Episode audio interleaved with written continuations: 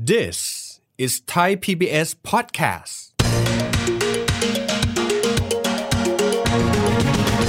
งินเฟ้อกับค่าพลังงานเนี่ย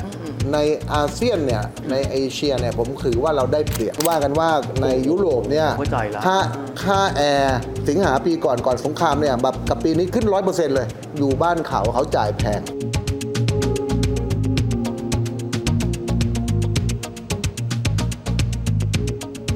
เราอาจจะอาศัยการดึงดูดใจด้วยผู้คนด้วยธรรมชาติที่สวยงาม ครับ มันสูตรเดิมอ่ะ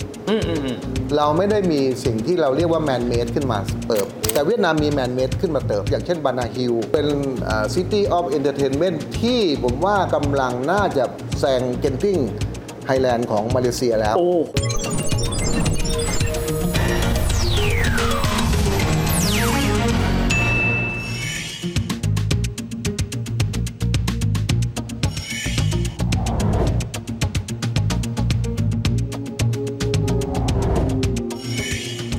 สวัสดีครับท่านผู้ชมครับ ยินดีต้อนรับเข้าสู่รายการเศรษฐกิจติดบ้านนะครับ วันนี้จะคุยเรื่องของการท่องเที่ยวครับ แต่จะเป็นมิติในเรื่องของการเงินตาการทองกันสักนิดหนึ่ง ต้องยอมรับนะครับว่าลูกค้าของการท่องเที่ยวก็เป็นคนต่างชาติซะเป็นส่วนใหญ่ ดังนั้นการที่ค่าเงินบาทนั้นอ่อนค่าลงพอสมควรนะครับบางช่วงบางตอนเนี่ยอ่อนค่าลงเยอะที่สุดเป็นอันดับที่ 3 ของภูมิภาคเอเชียกันเลย สิ่งนี้ส่งผลดีหรือว่าผลไม่ดีต่อการท่องเที่ยวอย่างไรกันบ้าง นอกเหนือไปจากนี้ครับ ตอนนี้ทั่วโลกเลยเกิดวิกฤตเงินเฟ้อบ้านเราเองก็เจอเช่นเดียวกัน สิ่งนี้ส่งผลกระทบต่อเรื่องของนักท่องเที่ยวที่จะเดินทางมาบ้านเรา รวมถึงบ้านเรานั้นอย่างไรกันบ้าง วันนี้คุยประเด็นเหล่านี้กันครับ กับเลขาธิการสมาคมส่งเสริมผู้ประกอบการท่องเที่ยว SME คุณยุทธชัย สุนทรรัตนเวชคุณยุทธชัยสวัสดีครับ สวัสดีครับ คุณยุทธชัยครับโดยทั่วไปก็บอกแบบนี้ ถ้าเงินบาทเนี่ยอ่อนค่าลง ก็มีความหมายเวลานักท่องเที่ยวเดินทางเข้ามาเนี่ยก็เหมือนกับเขาซื้อของถูกลงด้วย มันเป็นแบบนั้นไหมครับ มันในสภาวะปกติอะนะฮะ เมื่อตอนก่อนโควิดเนี่ย ที่เราไม่ได้มีปัญหาเรื่องเออพลังงานแล้วก็เรื่องของเออเงินเฟ้ออะนะฮะ บางครั้งเนี่ยกลไกของธนาคารแห่งประเทศไทยเนี่ยก็อาจจะเข้ามาแทรกแซงทำให้ค่างเงินมันอ่อน หรือว่าค่างเงินมันมันดูเอ่อดีหน่อย อ่าฮะ สำหรับ ใมัน ผู้ส่ง ไม่แข็เกิน สำห ไป รับผู้ส่งออก อ่าครับ นะฮะ ไม่แข็งไป ทีนี้ธุรกิจท่องเที่ยวที่นำนักท่องเที่ยวต่างประเทศเข้ามาเนี่ยเราเหมือนผู้ส่งออก อืม เราเห คื มื อ อนกัน เราไปเอาเงินจากชาวบ้านเข้ามา ใช่เหมือนกันเลย เพราะฉะนั้นเนี่ยเมื่อก่อนเนี่ยมันไม่มันได้มันได้อย่างเดียว อืม นะฮะแต่ตอนนี้เนี่ยเอ่อค่าเงินที่อ่อนค่าลงประมาณสักสิบกว่าเปอร์เซ็นต์เนี่ย อืม อ่ามันมีปัญหาเรื่องค่าพลังงานมันเปลี่ยนไป โอ้ นะฮะ ค่าไฟก็เปลี่ยน ครับ ค่าน้ำมันก็เปลี่ยน อืมๆ ค่าอาหารก็ขึ้น ใช่เพราะว่าราคาอาหารเขาสูงขึ้น ใช่ไหมฮะ ครับ เพราะฉะนั้นสมดุลของมันอยู่ตรงไหน อืม ข้อได้เปรียบของเราตรงที่ว่าหนึ่งถ้าหากว่ากรณีมุมมองของนักท่องเที่ยวเมื่อแลกเงินเสร็จแล้วนะฮะ ค่าโรงแรมเรายังไม่ได้เปลี่ยนแปลง ครับ ผู้ประกอบการเนี่ยฝืนใจที่จะแบกภาระมาก ค่าอาหารเนี่ยก็ต้องขึ้นละในในอาหารเช้าที่จะต้องเลี้ยงเอ่อพนักงานเนี่ยเอ่อเอ่อนักนักท่องเที่ยวเนี่ยนะฮะก็อาจจะต้องพยายามไปดัดแปลงเอานะฮะถ้าโรงแรม 5 ดาวที่ไม่ได้เป็นเชนเนี่ยแป้งสาลีเนี่ยอาจจะเมื่อก่อนนี้สั่งจากรัสเซียยูเครนใช่ไหมฮะก็อาจจะต้องเปลี่ยนแหล่ง ครับ ในการ โอ้ ที่มันให้มันถูกลงอ่ะ อืมอืมอืม อ่าหมูเห็ดเป็ดไก่บ้านเราก็ทั่วไปเนาะมันก็ ครับ ยังยังดูดีขึ้น หลังจากที่ปั่นป่วนมันระยะหนึ่งอะ ครับ เพราะฉะนั้นตรงนี้เอ่อเขาอาจจะถูกลงในเรื่องการได้เงินมา หลังจากแลกเงินอะ คือเขาได้สตังค์เป็นบาทเนี่ยเยอะขึ้น บัตร ล เยอะขึ้น ครับ แต่ว่าพอเข้าไปจ่ายค่าขนส่ง ก็อาจจะเปลี่ยนแปลงบ้างนะจากเมื่อก่อนตอนก่อนโควิดใช่ไหมฮะว่ารถเมย์ก็ขึ้นราคาไปบ้างแล้วนะฮะแท็กซี่เนี่ยยังไม่ขึ้นนะ ครับ ยังไม่ขึ้น แบกภาระ ยังแบกภาระอยู่ รถไฟฟ้าล่ะ ก็ยังไม่ค่อยชัดเจนนะ ว่ามันจะมีผลกระทบมาก ครับ นะฮะรถไฟก็ยังไม่ได้เปลี่ยนแปลง อืมอืม นะฮะเครื่องบินก็ยังโอเคอยู่ มาก่อนก็ได้ถูกหน่อย ครับ นะฮะมาช้าก็แพงขึ้นหน่อย เพราะฉะนั้นเนี่ยตรงนี้ก็ถือว่าเราได้เปรียบอะโดยรวม อืม เราได้เปรียบ ครับ จากเงินเฟ้อกับค่าพลังงานเนี่ยในอาเซียนเนี่ยในเอเชียเนี่ยผมถือว่าเราได้เปรียบ ครับ เพราะฉะนั้นเขาหนีจากประเทศเขาประเทศเขามีปัญหาเรื่องเศรษฐกิจเรื่องเงินเฟ้อนะฮะไปอยู่บ้านเขาเนี่ยเขาต้องจ่ายแพงขึ้นว่ากันว่าในยุโรปเนี่ย เข้าใจละ ค่าค่าแอร์ตอนนี้เนี่ยร้อนจัดใช่ไหมฮะ ครับ เมื่อสิงหาปีก่อนก่อนสงครามเนี่ยแบบกับปีนี้ขึ้นร้อยเปอร์เซ็นต์เลย ค่าไฟที่ยุโรปเนี่ยนะค ค่า รับ ไฟที่ยุโรปข้อมูลนี้เป็นเรื่องจริงเลยฮะ ครับ มีเรื่องจริงเลยว่าค่าพลังงานที่ที่ในยุโรปเนี่ยได้รับผลกระทบมากนะแม้ว่าเรื่องของแม้ว่าจะเป็นเรื่องน้ำมันเรื่องของแก๊สที่เขา ครับ พึ่งพาของรัสเซียเนี่ย ครับ เพราะฉะนั้นอยู่บ้านเขาเขาจ่ายแพง ครับ นั้นผมกลับมองว่าเราได้เปรียบ โหยต้องขอบคุณมากเพราะว่าคุณยุทธชัยทำให้เราได้เห็นว่า ค่าเงินดูอย่างเดียวไม่ได้นะฮะ ต้องดูเรื่องของเงินเฟ้อ ราคาพลังงาน ราคาอาหารด้วยพอเอาภาพเหล่านี้มาทับซ้อนจะเห็นภาพชัดเจนขึ้นด้วยนะครับ ผมถามเพิ่มเติมแบบนี้ครับว่าพอเงินเฟ้อแบบนี้บางคนก็ตั้งคำถาม ชาติที่จริง ๆ แล้วเขาน่าจะเตรียมเดินทางเข้ามาที่บ้านเราแต่เงินเฟ้อก็สูงเช่นกรณียุโรป สหรัฐ พอก็เจอเงินเฟ้อแบบนั้นทำให้เขาเนี่ยชะลอการเดินทางมาที่บ้านเราไหมครับ ก็ยังไม่ได้ชัดเจนว่าตัวเลขแต่ละวันเนี่ยมันลดลง อ๋อ เพราะฉะนั้นอย่าไปเทียบกับตอนก่อนโควิดนะฮะ ตอนก่อนโควิดแต่ละวันสอง อันอันนั้นเป็นหนังคนละม้วน มัคนละม้วนแล้ว อ่าฮะ เพราะฉะนั้นเราต้องเทียบกับว่าตอนสักประมาณเดือนเอ่อมีนานะที่ตัวเลขของสองชาติสองกลุ่มเหล่านี้เข้ามาเนี่ยเปลี่ยนแปลงไหมก็ไม่ได้เปลี่ยนแปลงนะ มีสัดส่วนที่ที่เป็นบวกขึ้น เพราะโดยเฉพาะสิงหาเนี่ยยุโรปเนี่ยบางชาติเนี่ยเป็นวันหยุดหยุดยาวเลย โอ้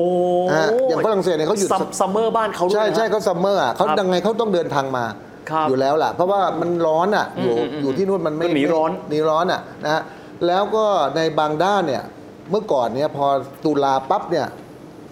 บางชาติของยุโรปก็จะหนีหนาวมา โอ้ ใช่ไหมฮะ อย่างรัสเซียนะครับ อย่างอ่ะประเทศที่หนาวจัดๆอ่ะเขาจะหนีเข้ามา สแกนอย่างนี้นะฮะ อ่าแต่ว่าตอนนี้อาจจะต้องหวังรัสเซียไม่ได้ละ อ่า หวังยูเครนก็ไม่ได้ ยูเครนก็เดินทางเข้ามาเยอะนะฮะ เขามีเหรอฮะ มีมี ไม่เคย มี ทราบ เยอะเลยนะครับ เพราะฉะนั้นเนี่ยอ่าเรายังหวังที่เขาไม่ได้ อืม เพราะฉะนั้นก็ต้องจับตามองว่าเอ่อการต่อเนื่องของกลุ่มประเทศที่เป็นลูกค้าประจำเราเนี่ยอย่างอเมริกาอย่างสหภาพยุโรปอย่า ครั ง บ สหราชอาณาจักรเนี่ยนะฮะจะต่อเนื่องในการที่จะมียอดเข้ามาเรื่อย ๆ หรือเปล่า มีคนทายกันว่าหน้าหนาวปีเนี้ย ครับ จะกระอักเลือดหรือเปล่ายุโรปเพราะเขายิ่งกระอักเลือดนะเขายิ่งต้องมาบ้านเรา ครับ นะครับเพราะว่า ลดภาระค่าแก๊สบ้านเขาด้วย ใช่ เพราะว่าเกิดความต้องการการใช้แก๊สในการสู้กับอากาศหนาวมากขึ้นนะ ครั ฮะ บ ซึ่งรัสเซียก็พยายามที่จะไม่ไม่ไม่ไม่ให้ขายมาทางยุโรปอ่ะ ครับ ใช่ไหมฮะเพราะฉะนั้นผมคิดว่านะเป็นไปได้ว่าตัวเลขไม่น่าจะลด โอ้โห อันนี้น่าสนใจมาก ๆ เพราะว่าเราไม่เคยเอาภาพเหล่านี้มาทับซ้อนในการท่องเที่ยวเลย ผมขออนุญาตถามนิดนึงครับว่าเพราะว่านักท่องเที่ยวสหรัฐเนี่ยเดินทางไปยุโรปเยอะ เพราะว่าเงินของเขาแข็งค่าขึ้นมาก ถ้าเทียบกับยุโรปก็เหมือนกับเซลล์ประมาณสักแบบ เกือบเกือบจะ 20%นักท่องเที่ยวสหรัฐมาบ้านเราที่ผ่านมานับตั้งแต่ที่เราเปิดประเทศเป็นไงบ้างครับ ตัวเลขสหรัฐเนี่ยก็อยู่ในท็อปไฟครับ ถ้าผมจำตัวเลขไม่ผิดเนี่ยอยู่ในอันดับ 4 โอ้ ค ค รั รั บบ หนึ่งอินเดีย 2 มาเลเซีย 3สหรัฐอาณาจักรนะ ครั ฮะ บ สี่ก็คือ สหรัฐอเมริกา โอ้ ซึ่งก็อาจจะมาดูธุรกิจบ้างนะ เพราะว่ามีธุรกิจอยู่ในเมืองไทยเยอะ ครับ แล้วก็มากันหลายครั้งแล้ว ครับ นะฮะก็มีความผูกพันในห่วงโซ่ของเอ่ออดีตความเป็นพันธมิตรด้วยกันอ่ะเยอะแยะก็ก็เดินทางเข้ามาต่อเนื่อง ครับ นะครับ แล้วก็การไปยุโรปเนี่ยผมว่ามันก็ไม่ได้มีอะไรแตกต่างกับการอยู่บ้านตัวเองหรอก ครับ นะฮะเพราะว่าภูมิ หน้า ภาค ตาก็เหมือนกัน เหมือนกัน ภาษาก็คล้ายกัน มันมันมันไม่เหมือนกันหรอกการ ครับ มาในประเทศที่มันมีอะไรแตกต่าง ได้เรียนรู้ได้สัมผัสวัฒนธรรมอะไรต่างๆเนี่ยแล้วก็มาตรฐานการของชีพที่มันถูกมากเลยอะ อืมอืม มันก็มีความเอ่อเย้ายวนใจในการที่จะเป็นเสน่ห์ ที่ก็เรียกเอกโซติกนะฮะ แปลกใหม่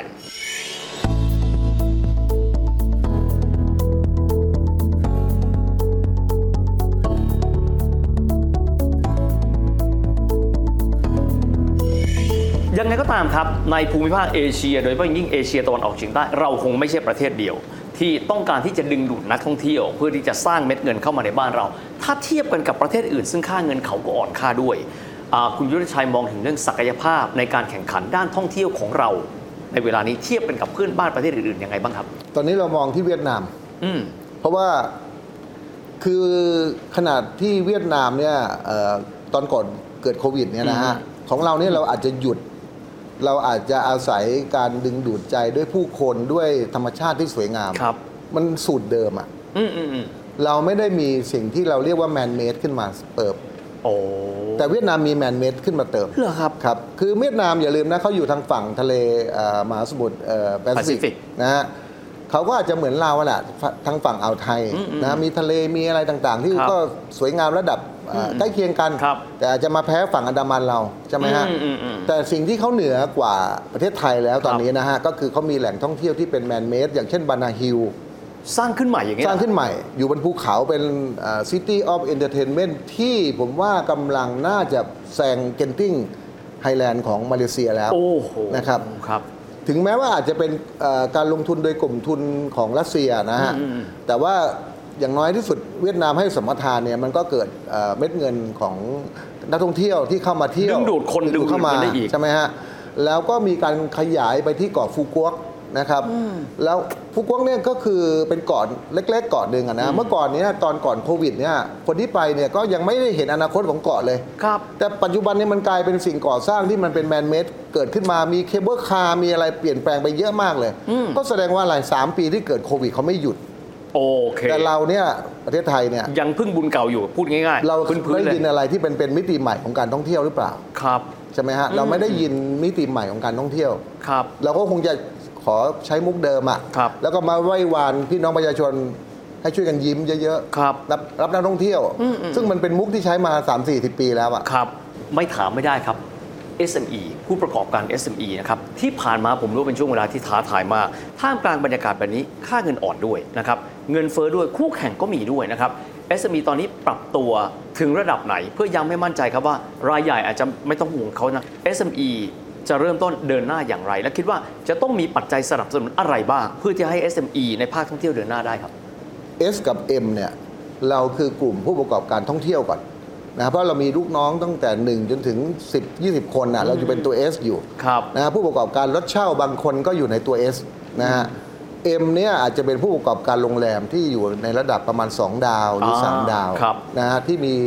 ลูกน้องพนักงานอยู่ประมาณสัก 3 40 คน สองกลุ่มนี้เราเราอยู่ด้วยกันนะเราเราหัวอกเดียวกันอะปรับตัวยังไงก็คือเราเปรียบเสมือนว่าเรือที่มันจมอยู่ที่หน้าท่าแหละ ครับ แล้วบังเอิญนายท่ามาบอกว่า เฮ้ย ปลามันมีแล้วออกไปหาปลาเถอะ อ่าครับ ก็กู้เรือขึ้นมาใหม่แล้วปราบผูก ครับ ใช่ไหมฮะ ปราบผูกอะ ปราบผูกแบบไม่ได้สมบูรณ์ด้วยเพราะว่าเงินเม็ดเงินที่จะมาช่วยเนี่ยมัน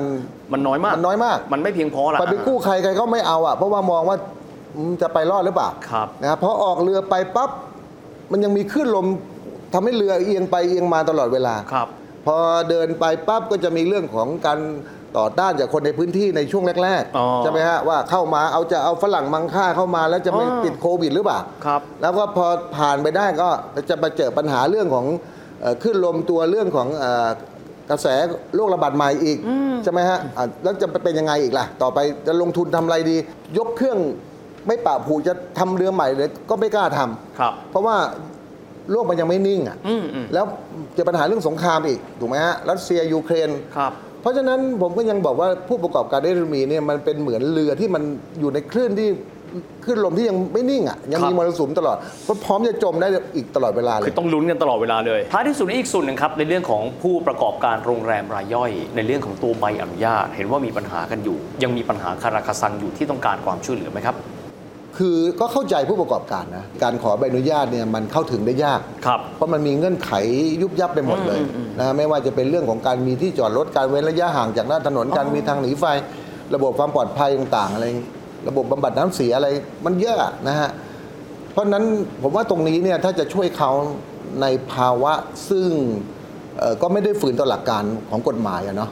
อาจจะหนึ่งท่านอาจจะต้องรีบต่ออายุเรื่องบทเฉพาะการข้อยกเว้นไว้ก่อน อืมอืม เพราะว่าขณะนี้มันยังมีวิกฤตการณ์ที่ ต่อลมหายใจให้หน่อย ต่อ ต่อลมให้เขาหน่อยนะให้โอกาสหน่อยสองเนี่ยระหว่างที่ต่ออายุบทเฉพาะการไปเนี่ยก็ควรจะเปิดใจระหว่างมหาดไทยกับผู้ประกอบการรายเล็ก ครับ แล้วก็ที่สำคัญคือสัมภาระ อืม นะฮะ ผู้จะเก็บภาษีเราเนี่ยนะ ใช่ว่าคุณจะช่วยยืดหยุ่นหลักเกณฑ์ยังไง อืม เพราะว่าการที่ผู้ประกอบการเอ่อโรงแรมขนาดเล็กเนี่ยจำนวนบางส่วนไม่อยากเข้ามาจดใบอนุญาตเนี่ยก็เพราะว่าเขาต้องอยู่ในระบบฐานภาษีที่ถูกต้องด้วย นึกออกครับ ใช่ไหมฮะ อืมอืม พอพออยู่ในฐานภาษีที่ถูกต้องเนี่ยหลายคนก็กังวลใจละ นึกออกเข้าใจได้ เพราะว่าจะต้องไปเอ่อทำเรื่องใบเสร็จที่ถูกต้องมีภาษีมูลค่าเพิ่มมีการชำระภาษีลวงเรือน ตลอดจำตามจำนวนห้อง ภาระตรงนี้เนี่ยแล้วเป็นหนี้อยู่ แบ่งเบาได้หน่อยก็จะดี อย่าลืมว่าเขาโอบอุ้มชีวิตพนักงานอยู่ ครอบครัวของพนักงานที่อยู่ข้างหลังด้วย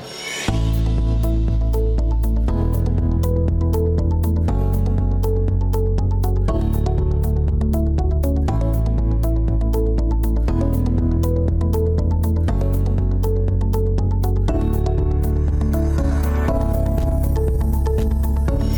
สมาคมผู้ประกอบการท่องเที่ยว SME เนี่ยที่ผ่านมาก่อนโควิด มีสักกี่ราย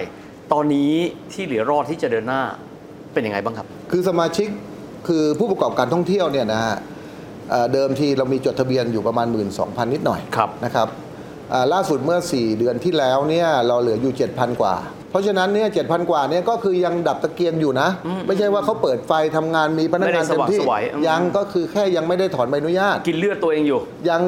อาจจะขายของหน้าร้านอยู่อะนะครับแต่ว่าใบอนุญาตเนี่ยยังไม่คืนนะฮะเพราะว่าใบอนุญาตถ้าคืนเนี่ยได้รับเงินคืนมาด้วย ครั ติ บ ดไม้ติดมือมานิดหน่อยเงินที่ค้ำประกันน่ะนะฮะอันบางส่วนสมัครใจที่จะรอเวลาที่จะสู้ต่ออยู่ แต่ว่าจะสู้ต่อแล้วสำเร็จหรือเปล่านี่ก็อยู่ที่หลาย ๆ ปัจจัย ครับ นะครับ ยังไงเป็นกำลังใจให้ด้วยนะครับ ครับ ยังไงก็ตามนะครับ ถ้าหากว่าเรามองตอนนี้ก็จะพบว่านักท่องเที่ยวเริ่มต้นเดินทางเข้ามาแล้ว แต่มิได้หมายความว่าภาคท่องเที่ยวสามารถที่จะกลับมายืนอย่างแข็งแกร่งได้อีกนะครับ และทั้งหมดนี้ก็เป็นภาพรวมของรายการของเรานะครับเศรษฐกิจติดบ้าน หวังเป็นอย่างยิ่งนะครับว่าจะทำให้เราในฐานะคนไทย ในระบบเศรษฐกิจที่ต้องพึ่งพาการท่องเที่ยวอยู่ไม่น้อยทีเดียว เข้าใจเรื่องการท่องเที่ยวและหัวอกของ SME มากขึ้นด้วยสำหรับวันนี้เวลาก็หมดลงแล้วนะครับพบกันใหม่โอกาสหน้า สวัสดีครับ สวัสดีครับ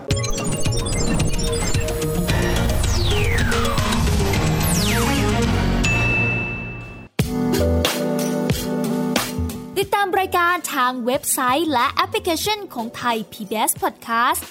Spotify SoundCloud Google Podcast Apple Podcast และ YouTube Channel Thai PBS Podcast